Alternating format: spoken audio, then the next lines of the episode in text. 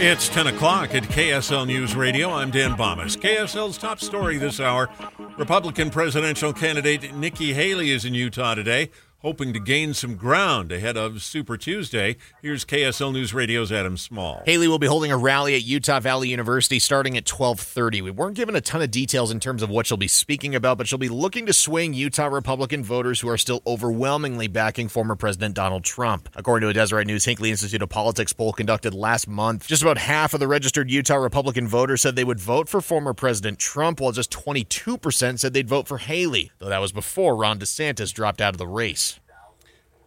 Utah House Speaker Mike Schultz is officially uh, endorsing former President Donald Trump in the race for president. He says now more than ever before, the United States needs a leader who will guide us back to our core values. Our top national story this hour from ABC News. Pope Francis is still recovering from some flu like symptoms and stopping by the hospital in Rome this morning. ABC's Ines de la Cuetara has more. Pope Francis visiting a Rome hospital to undergo diagnostic tests after reporting slight flu like symptoms with no fever, according to the Vatican. The Pope saying on Wednesday, I still have a bit of a cold, so I have asked Bishop Campanelli to read the catechesis. The Pope is 87 years old.